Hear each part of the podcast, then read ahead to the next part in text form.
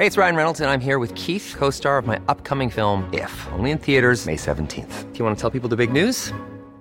All right, I'll do it. Sign up now and you'll get unlimited for fifteen dollars a month and six months of Paramount Plus Essential Plan on us. Mint Mobile dot com slash switch. Upfront payment of forty-five dollars equivalent to fifteen dollars per month. Unlimited over forty gigabytes per month. Face lower speeds. Videos at four eighty p. Active Mint customers by five thirty-one twenty-four get six months of Paramount Plus Essential Plan. Auto renews after six months. Offer ends May thirty-first, twenty twenty-four. Separate Paramount Plus registration required. Terms and conditions apply if rated P G. Today's episode is presented by Lloyd's Banking Group. Everyone deserves a safe place to call home.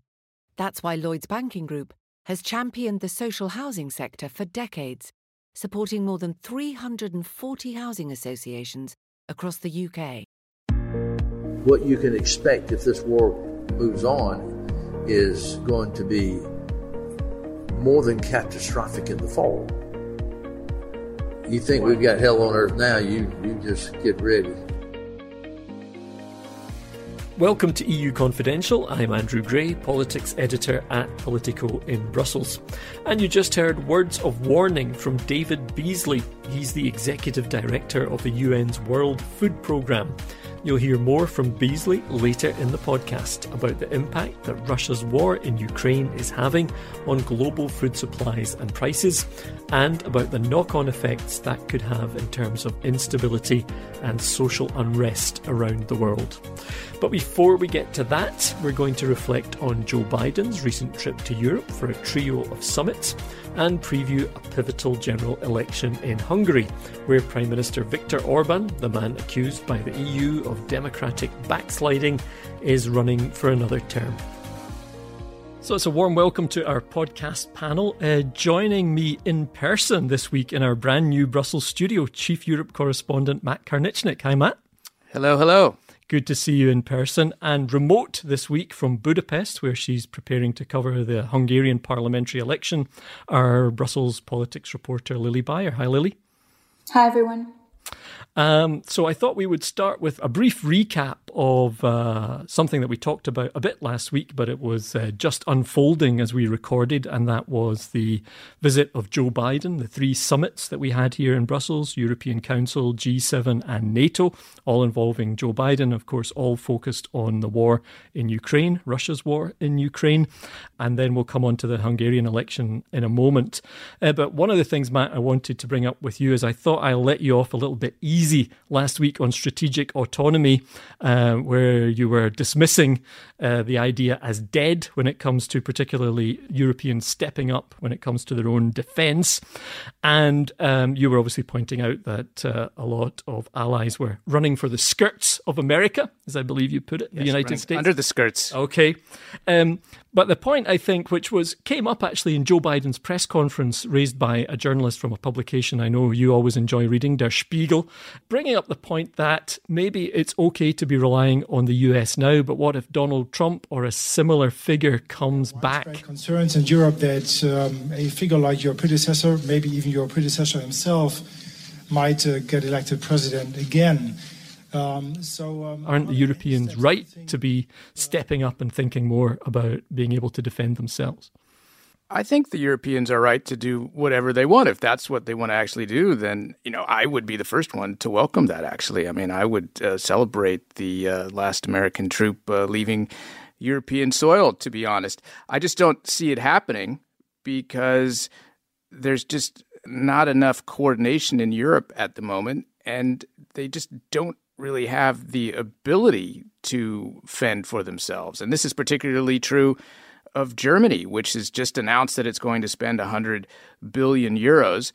Nobody really knows how they're going to spend that in such a short time. They're talking about over the next four years, and they've kind of put out these grand plans to order F thirty-five American fighter planes and all this kind of thing. But they're not going to even get those planes if they were to order them tomorrow until the end of the decade at the earliest. So I think it's just worth a bit of a reality check here that Germany does not have a military that is capable of defending their country. The top general in the German Bundeswehr said this recently, said, "We're standing here naked." They have two hundred forty-three battle tanks, many of which are not operable. So it's just it's just not feasible. That's the problem. Right. But isn't the aspiration or the idea that they should be thinking more seriously about it, uh, doesn't that have some merit? It does, but it takes decades to build a military. And I think that any force in Europe would have to have a very strong German contingent. And I would argue that the real problem in the Bundeswehr is not the fact that they don't have enough gear, which is clearly a problem, but it is more the mentality in Germany that all things military are slightly suspect. And uh, there's no kind of quick fix to any of these problems. This will take decades. Lily, before we come on to Hungary, um, any thoughts from you just reflecting on those three uh, summits that we all covered together at the end of last week? Uh, you were at the, the NATO one. We also had the European Council and the, and the G seven. What were your impressions from, from those summits and Joe Biden's appearance? My impression is that there were no big surprises in terms of policy, but that there was a big effort to show transatlantic unity. So um, at the NATO summits, the leaders formally said that they are establishing four additional multinational battle groups in uh, Bulgaria, Hungary, Romania, and Slovakia. They also repeated that they condemn Russia's invasion and that they stand together and are reinforcing the eastern flank of the alliance. Um, so I think it was an important moment, especially for Eastern members to feel reassured. But uh, in terms of concrete policy, uh, we didn't see a lot that's new. Right. It, it felt in some ways uh, there was a lot of symbolism. But uh, as we were uh, discussing just before we started recording, actually some of the concrete demands that uh, President Zelensky made to the summits, he addressed all three summits with tailored speeches. Some of the demands that he made in terms of military aid, he was talking about tanks. He was talking about basically NATO giving one percent of its military hardware to Ukraine. And he asked again for fighter jets. Uh, you know, there's no sign of that happening. Happening.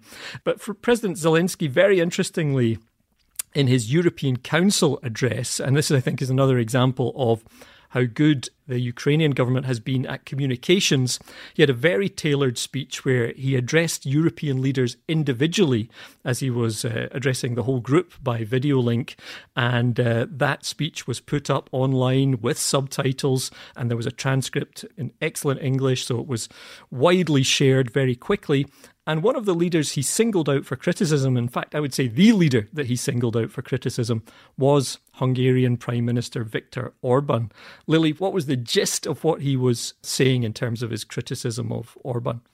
It was quite a dramatic moment, as you said, very tailored to the Hungarian situation. Zelensky turned to Orbán and said, "You have to decide for yourself who you are with."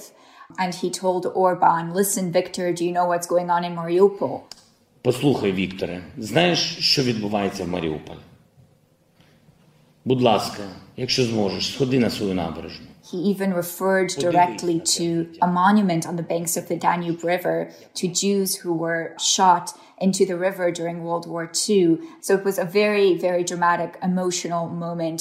And um, interestingly, I was on, on a train in, in Hungary this week, and I, I was walking down the aisle and I saw a lady looking on her phone at a Zelensky speech. So people in Hungary are paying attention.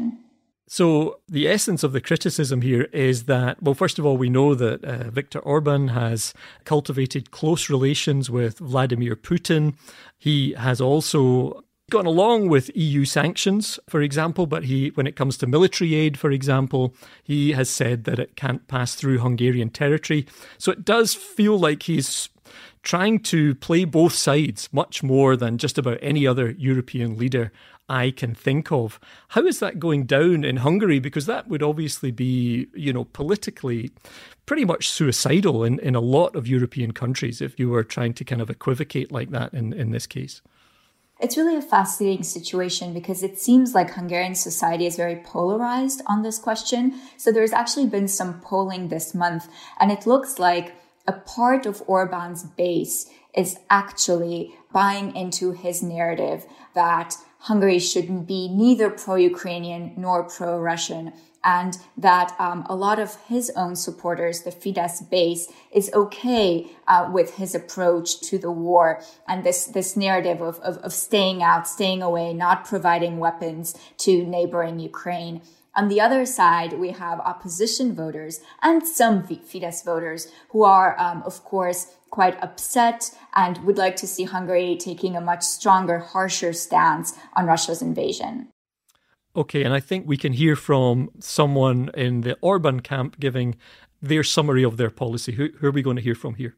Uh, this is Minister Gergely Gulyás, who serves as Orbán's chief of staff. So we condemn the Russian aggression against uh, Ukraine. The question is uh, what uh, have to be the reaction of the European Union. And uh, uh, we condemned uh, the Russian aggression. We support, uh, we supported the sanction, which was uh, decided by the European Union. Uh, and um, I think so that we are a loyal member of the European Union and the NATO. So, uh, and in the Hungarian campaign, I... I think that the, the decision of the Hungarian government uh, uh, is popular and uh, and good. Therefore, I, I, I think that the, if it will influence the election, it will be good for the government. So you disagree with your critics who say that the Hungarian government should take a stronger stance, like, for example, Poland or the Czech Republic? I think it's not true. So the common sense is very important, and uh, the common sense that if we would like to Uh, make or decide about sanction. Uh, we, it's necessary. There are necessary sanctions, but the sanctions have to uh, have to fine the Russians and not Europe. That's the, the gap between the opinions. Thank you so much, Lily. Perhaps you can introduce a couple of voices from the uh, opposition in terms of how they see the war in Ukraine and its effect on this campaign. This is Clara Dobrev, a member of the European Parliament and a leading candidate for the Left Liberal Democratic Coalition. The war in Ukraine and the Russian aggression changed a lot of things. Uh, and it even increased the, the, the feeling of insecurity in the people. So we definitely have to give answers uh, to these new challenges. And the answer of the united opposition is Europe and NATO, that the only way how you can secure peace and stability in the country is by being strongly a NATO ally and strong member of the European Union. So now in Sunday it's going to be Orbán or Europe. That's the vote. Uh, so, and we hope that people... This is Anna Donat, a member of the European Parliament, who is the head of the Momentum Party. War just made it even more obvious that people are afraid of how they're going to come out of their salary at the, by the end of the month, uh, how the inflation uh, raises, like increasing like crazy. And they know that war means economical crisis as well. And right now they're already afraid what's going to happen. And everybody is afraid about that. So these are basically the main issues. Uh, okay, so one of the interesting things about this election, Lily, is that the Hungarian opposition has come together in an unprecedented Unprecedented way. You've got a real range of parties, right, from across the spectrum coming together to form an alliance to try and defeat Viktor Orbán. Tell us who's at the top of the ticket there, and uh, I believe you've been speaking to him as well, so give us a flavour of what he's been saying about the campaign and also the effect of the war on it. The opposition's lead candidate for prime minister is Péter Márki-Zay, uh, the mayor of the town of Hódmezővásárhely. He is a conservative father of seven, and he was chosen by voters during a primary in the fall to lead the ticket. Uh, this was quite an unusual choice to pick a conservative to lead an alliance that is very diverse. It is made up of liberals, left-wingers, uh, socialists, Greens, and even members of the right-wing Jobbik party. So it's a six-party coalition with this mayor at the top of the ticket. I spoke to Márki-Zay outside a market in the town of Solnok, where he was addressing a crowd of supporters on the very last week of the election campaign.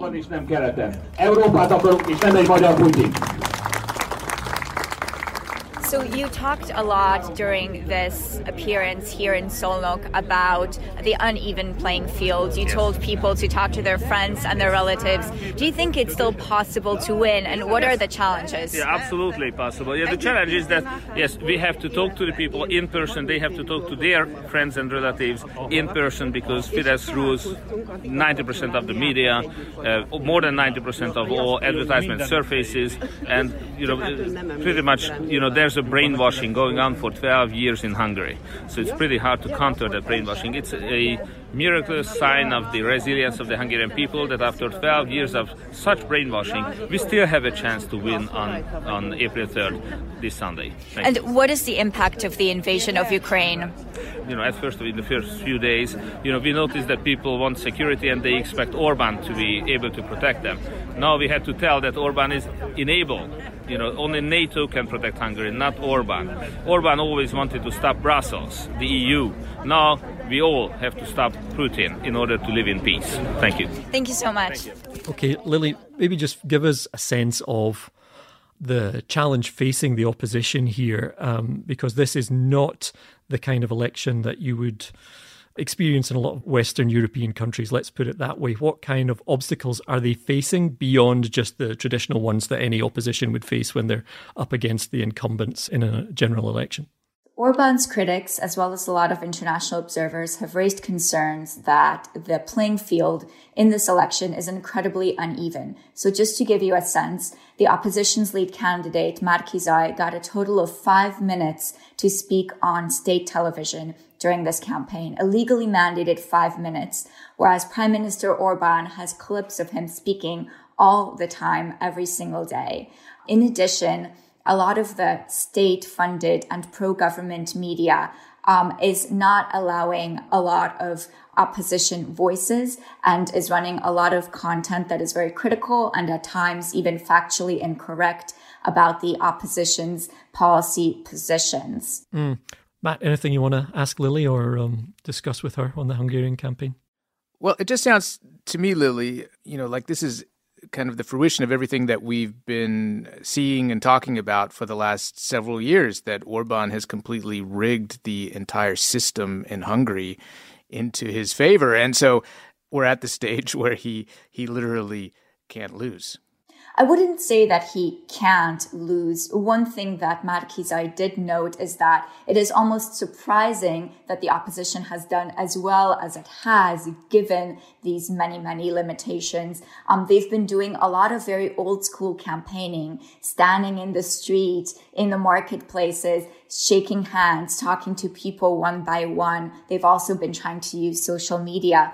But this may not be enough. And uh, it has to be mentioned that there are, of course, internal divisions within this coalition, which also make it harder for them to really rally. I spoke with some of the opposition candidates about the challenge of working together across the political divides with such a diverse group of opposition politicians. Yes, it is not... Um... It is a forced marriage, to be honest. We all know it. It doesn't mean we can be civilized, and it, it doesn't mean that we can't find the common uh, po- uh, common basis. Um, we could. A lot of things divides us. But if you're focusing on what connects us, we can change this government. And actually, in- Okay, well, we'll see how the election plays out. Uh, we will have preview pieces from Lily on our website, politico dot e u, and you'll be able to follow the results and the aftermath on the site on Sunday evening. But for now, uh, Lily, Matt, thanks very much. Thank you. Thank you. Coming up after this short break, you'll hear the compelling warning from the World Food Programme's Executive Director David Beasley about the state of global food supply, which is being exacerbated by Vladimir Putin's war in Ukraine. Stay with us.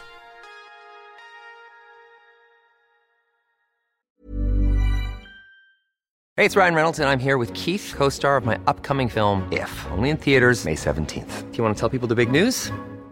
All right, I'll do it. Sign up now and you'll get unlimited for fifteen dollars a month and six months of Paramount Plus Essential Plan on us. Mint Mobile dot com slash switch. Upfront payment of forty-five dollars equivalent to fifteen dollars per month. Unlimited over forty gigabytes per month. Face lower speeds. Videos at four eighty p. Active Mint customers by five thirty-one twenty-four get six months of Paramount Plus Essential Plan. Auto renews after six months. Offer ends May thirty-first, twenty twenty-four. Separate Paramount Plus registration required. Terms and conditions apply if rated P G.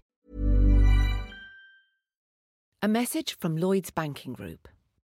Lloyd's Banking Group has championed social housing for decades. It provides finance, expertise and guidance to more than three hundred forty housing associations across the U K. These range from small local associations of several hundred homes to much larger regional associations responsible for tens of thousands of properties. Each has an important role to play in their community, to help people find a safe place to call home. Improving access to quality and affordable homes is central to Lloyd's Banking Group's commitment to helping Britain prosper. That's why Lloyd's Banking Group is calling for one million more homes to be made available for social rent over the next decade. Now it's time to turn our attention to a different aspect of the war in Ukraine, the knock-on effect the war is having on food prices and the availability of food. You know, we've got catastrophe on top of catastrophe uh, globally. Ukraine is, uh, you know, catastrophe on top of the perfect storm we already had. That's David Beasley. He's the executive director of the U N's World Food Programme. He's served in that role since twenty seventeen and has a long history of working on projects that are trying to tackle the world's biggest problems. Before that, he was a Republican politician in his home state of South Carolina in the United States, where he served as governor from nineteen ninety-five to nineteen ninety-nine. Beasley was in Brussels last week and he spoke to Politico's agriculture reporter Eddie Wax, who joins us now. Hi, Eddie. Hi, Andrew. So, Eddie, Beasley is making reference there to a perfect storm of events uh, colliding at the moment and impacting global food supply. Why exactly does he say that? Well, that's because uh, global food prices were already pretty much at their at their highest level for years, um, thanks to the COVID crisis, which has pushed up inflation.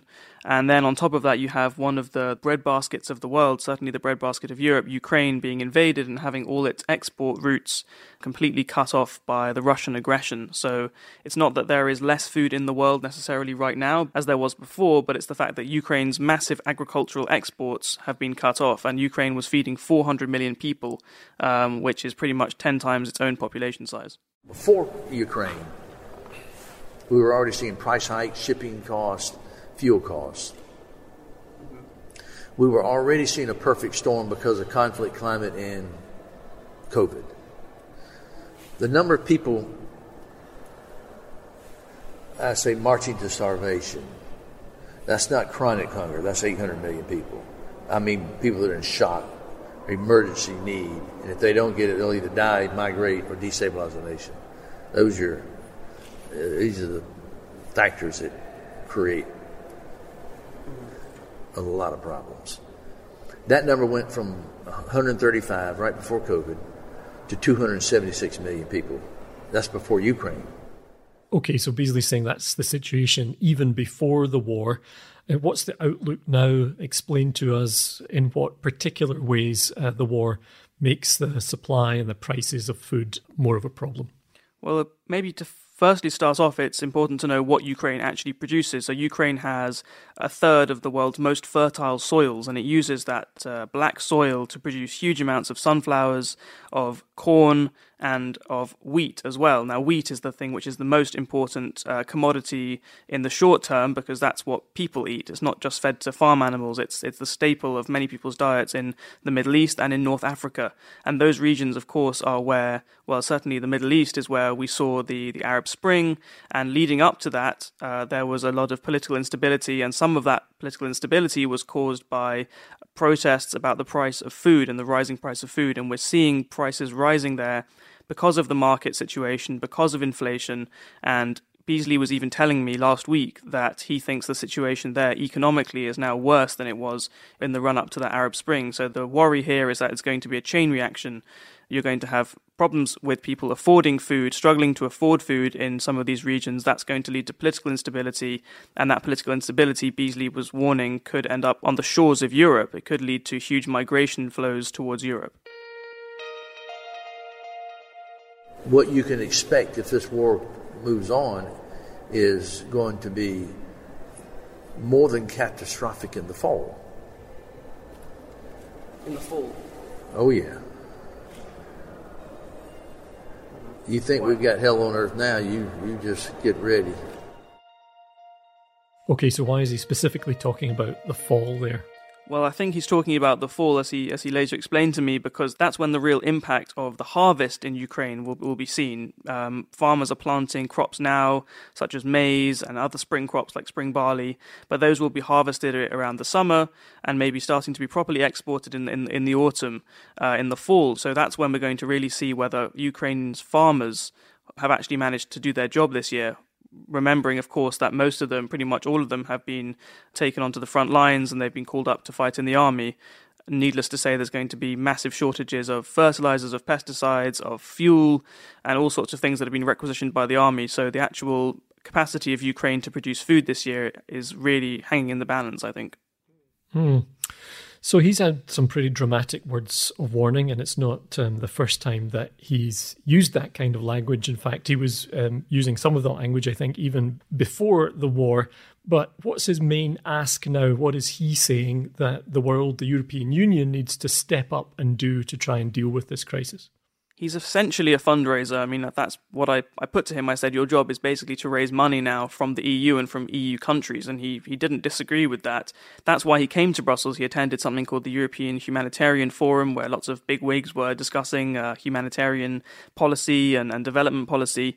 But he's basically asking for lots and lots of more money, not only so that he can help Ukraine. The World Food Programme is trying to feed around three million people in and around Ukraine, but it's also so that they can keep the money flowing and the food aid flowing to other parts of the world, to poorer parts of the world, where he even warned that in countries which are already ravaged by conflict, such as Yemen, food rations are even going to have to be cut, and even have already been cut, actually, in Yemen, he said, uh, in order to keep feeding more and more refugees leaving Ukraine.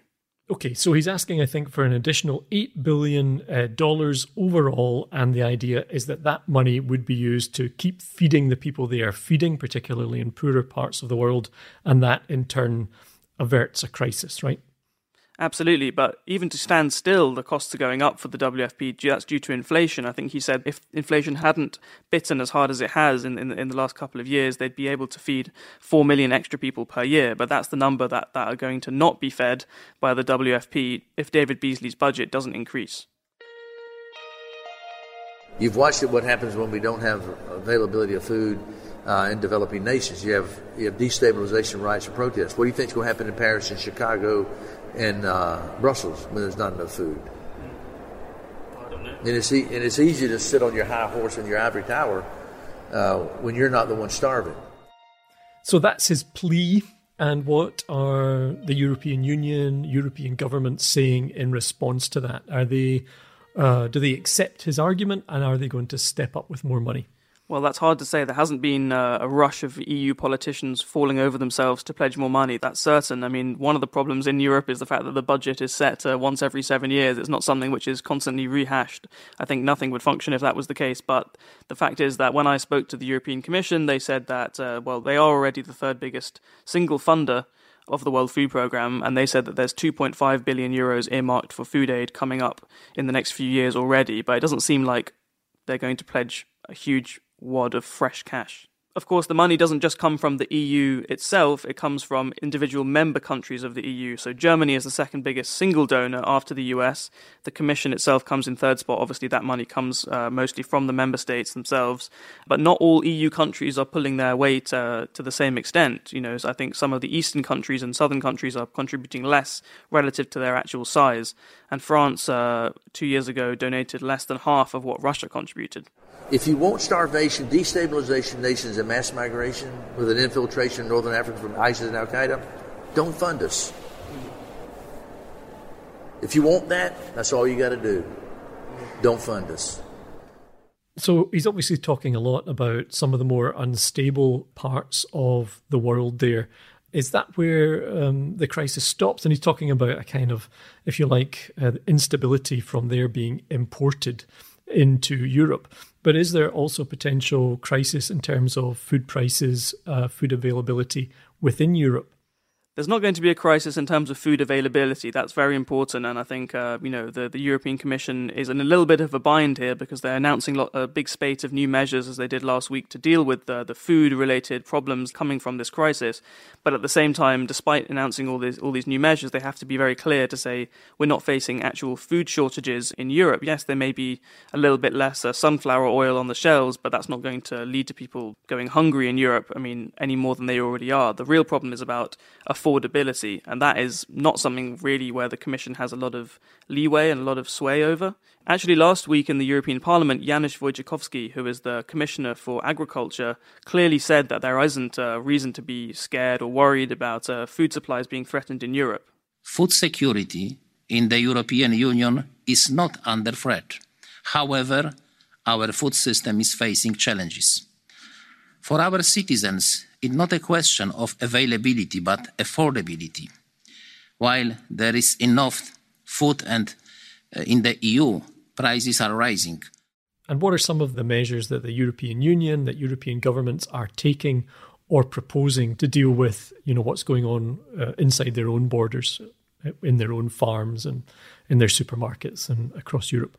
I think the headline measure that the European Commission announced is a sort of relaxation of E U environment laws. So up till now, a certain portion of uh, E U farmland has had to be left alone. Basically, no food has been allowed to grow on it, and it's had to be left fallow for the for the sake of nature and biodiversity, to allow that land to sort of recover and not be uh, covered up in pesticides and fertilizers and all sorts of chemicals.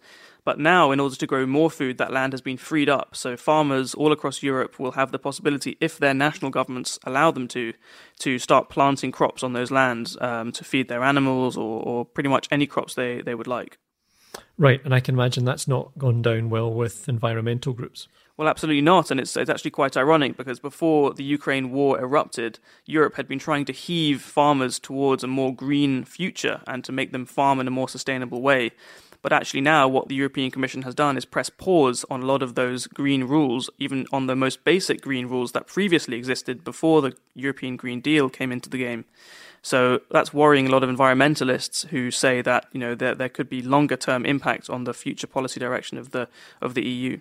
Right. And what about the farmers' groups? Are they happy with the measures that the Commission is proposing? I think it's fair to say that a lot of the farmers uh, farmers' lobby groups think that they haven't gone far enough. I think they're they're happy in, in some respects to be allowed to simply grow more food, because, you know, that's what they love doing and that's what they know how to do best. But uh, they were quite critical on some of the more sort of financial support measures announced by the Commission. For example, fertilizers, the price of fertilizer has absolutely rocketed. And although some farmers have already stocked up on, on fertilizer, there wasn't a huge amount in the Commission's package to directly give farmers support for buying fertilizer. Okay, well, this certainly sounds like uh, one to watch. Thanks very much, Eddie. Thank you. And that's all the time we have on this episode of E U Confidential. If you haven't already, please take a moment to follow the podcast wherever you're listening. And if you can, leave us a rating or maybe even a review. That helps others to find the show. We always enjoy hearing directly from you, our listeners. You can contact us via email. The email address is podcast at politico dot e u. I'm Andrew Gray in Brussels. Thanks this week to Noah Zahn and executive producer Christina Gonzalez. And thanks to you for listening.